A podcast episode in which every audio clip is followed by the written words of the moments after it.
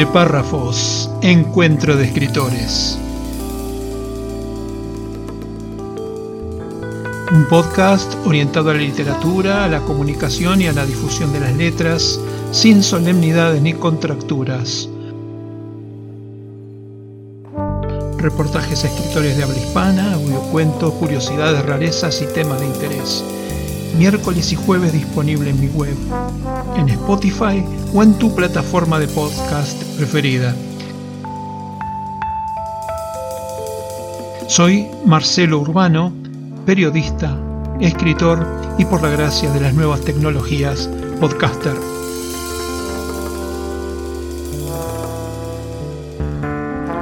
Entre Párrafos, la parte divertida de las letras.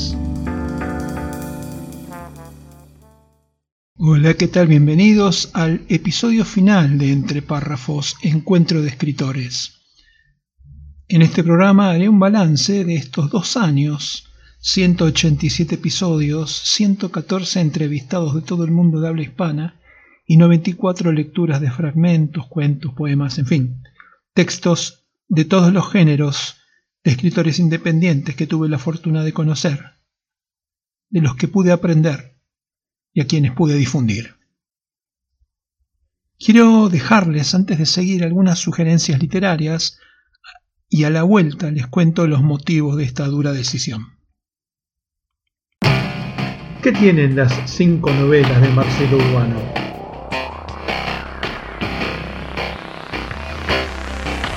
Vestigios, Siempre estuvo la muerte, El lápiz del tiempo, La clave Muspelheim, Los ritos mayores del agua. Las novelas de Marcelo Urbano proponen misterios, tramas sorprendentes, personajes únicos y finales inesperados. Compralos del autor al lector sin intermediarios. Adquirilos en la tienda del autor. Clic en el enlace en el cuerpo de la publicación.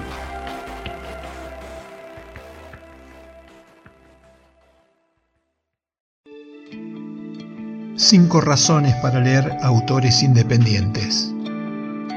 1. El talento no es solo patrimonio de las grandes editoriales. Muchos autores talentosos no llegan a ser recibidos por las editoriales hegemónicas. Hay mucho talento suelto que merece ser leído.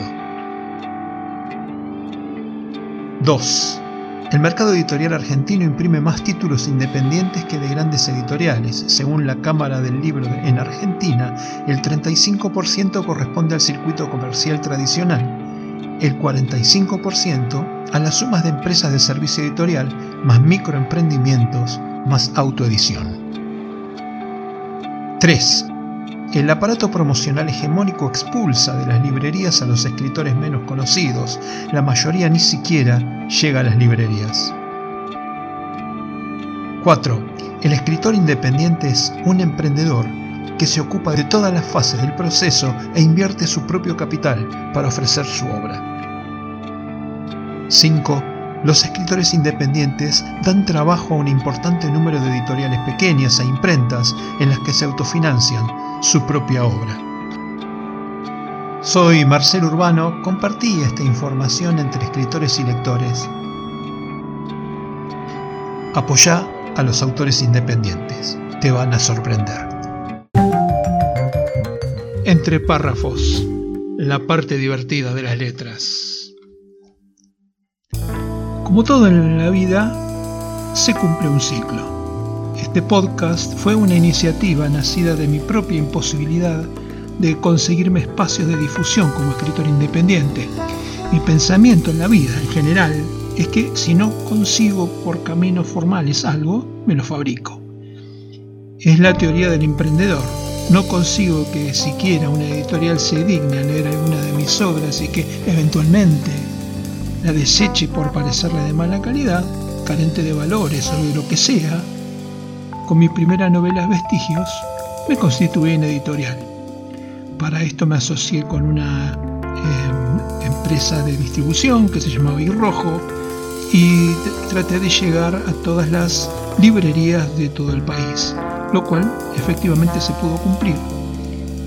Pero el aparato que debería tener yo atrás para poderme sostener en las librerías fue insuficiente, desde esto de remarla como un emprendedor y como un autor independiente que trata de salir a luchar en las grandes librerías con un alambrecito y un pedacito de hilo. Así que para la segunda y la tercera novelas, Siempre estuvo la muerte y El lápiz del tiempo, respectivamente, aprendí las artes de la impresión y el encuadernado. Lo hice en la prestigiosa Escuela Gutenberg de Buenos Aires. Yo ya dominaba el uso de programas como Photoshop e Illustrator y las artes de diseño digital, un poco en forma autodidacta, pero como estudié cine en su momento, tenía idea de composición de imagen, encuadre, etc. El tema en este caso era el canal de distribución, cómo vender estos libros hechos de a uno, a mano, y me llevó a las ferias artesanales donde también los vendía de a uno. Creé mi blog y mi tienda, donde al día de hoy vendo todos mis libros, subo mis notas y podcasts. Profundicé desde ahí en el uso de las redes sociales para promocionarlos. Para la cuarta novela, La clave Muspelheim, apelé a la impresión industrial, me ocupé del maquetado, el arte de tapa y contraté a mi querido Sergio Turbe de Córdoba Correcciones para que lo corrigiera. La impresión se realizó de manera profesional en una importante imprenta de Córdoba, Argentina. El libro quedó de rechupete, pero al igual que los anteriores, sufría de la dificultad de distribuir y vender en una gran escala o en una escala mayor, sin ser demasiado presuntuoso. Entonces llegué al quinto libro, Los ritos mayores del agua, que lo hice con editorial Tinta Libre, que te ofrece herramientas para que te hagas cargo de tu producto, de lo que ellos en cierta forma se terminan desprendiendo. No están en todas las librerías ni se la pasan vendiendo tu producto. En su escala hacen lo mismo que las demás. Termina siendo un número sumergido en su catálogo y mucha bola no te da. Entonces uno está siempre buscando una forma que te acerque a los lectores, o cada vez más a mayor cantidad de lectores. Por el momento la cosa no está funcionando mejor que en las otras anteriores, incluso. Con esto quiero señalar la necesidad de escritores como yo, de los que hay miles y miles en todo el mundo, con mejor o peor suerte, de dar señales de vida, de competir con herramientas que no son convencionales frente a la industria editorial, donde la falta de espacios en las librerías no te dejan lugar para desarrollarte. Y esto es lo que intento hacer Entre Párrafos, ser una voz autorizada, respetada, escuchada, especializada en la difusión de la obra de escritores independientes. Desde ese punto de análisis ha sido un éxito. Entre Párrafos, como todo medio de prensa, requiere de producción, grabación, edición offline, difusión. Hay muchas, pero muchas horas de diseño gráfico para hacer los flyers, laburar en las redes y comentar y compartir los mensajes que te dan las personas que te hacen preguntas o que te dan un like. Cuando miro hacia atrás comprendo que perdí el horizonte de mi propio sentido de vida, que es el de escribir, que es lo que más me hace feliz de todas las cosas que hago. En este momento tengo una novela terminada, La Vida Media, que requiere de un cambio de estrategia, porque todo esto que les conté no está funcionando de la manera que pretendo. Es decir, como los intentos anteriores no me permitieron llegar a un número de lectores que realmente me hagan sentir satisfecho y ameriten tanto esfuerzo, debo buscar nuevos métodos. Hay que tener la cabeza fría, desprenderse de los mecanismos automáticos que no me aportan y buscar la forma de distribución que a mis libros les dé volumen.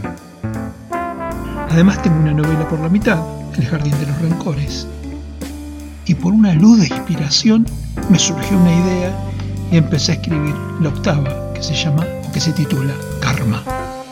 Me desprendo de Entre Párrafos en su formato podcast semanal de 12 emisiones porque necesito concentrarme en mi carrera y en mi obra. Es probable que de tanto en tanto haga alguna publicación, algún post un poco más pequeño, con temas más generales de la literatura. Me gustaría quedar conectado con los escritores amigos, con quienes tuve la suerte de encontrarme en el camino. No pierdo las esperanzas de encontrar la vuelta al asunto y poder convocarlos en algún proyecto más corporativo, con espíritu global, para seguir dando batalla. Mientras tanto, estaré concentrado en mi obra y en una necesidad de crecimiento espiritual que empiezo a ver como muy necesaria para los tiempos que están por venir. Voy a mencionar respetuosamente a los escritores que formaron parte de este programa.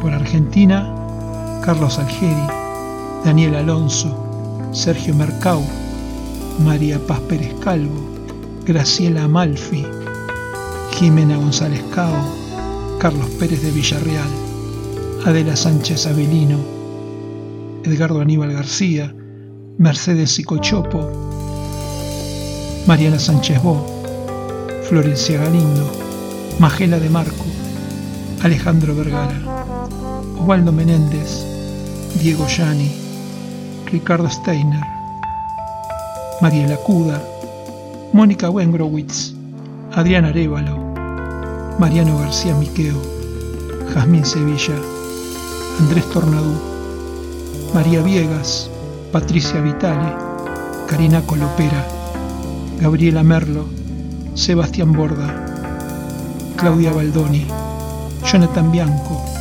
Facundo Suárez, Mariano Melia, Gastón Guíguez, Javier Pérez, Sergio Turbe, Marcelo Montiel, Cristian Pavolini, Bárbara Galantino, Maximiliano García, Ayelén Esker, Fabián Lombardi, Alejandro Nicolás García, Alejandro Lescano Larregui, Víctor Danieli de Hover, Gastón Intelizano, Patricio Chaija, Sergio Zucal, Guillermo Albín, Gretel Patricia Mito, Amir Hernández Puente, Guillermo Barrilli, Rodolfo Pini, Sofía Jasimanolis, Alicia Esther Puy, Viviana Ferrari, Marcelo Cáceres, Aymara Bianquet, Paulo Olivera, Valeria Zubiri, Matías D'Angelo, Alberto Codornione,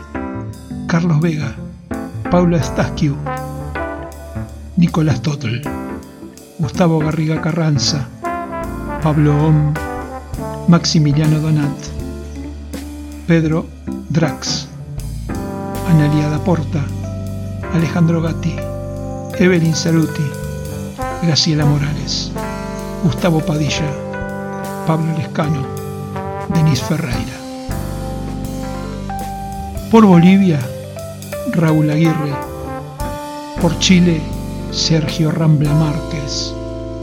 Por España, Salvador Alba Márquez, Iván Velázquez, Patricia Gallardo, Sara Wall, Mireia Jiménez Sigón, Victoria Cuesta Prieto, Elizabeth Pérez Canales, José Antonio Blaya Cid, Manuel Torres, Laura Duque Jaénes, IJ García, Manuel Antón, Tony Garzón Abad, Alejandro Marroa, Marisa Martín de Ruedas, Agustín Rodríguez, Luisa Admirado, Cristina Soriano Hernández.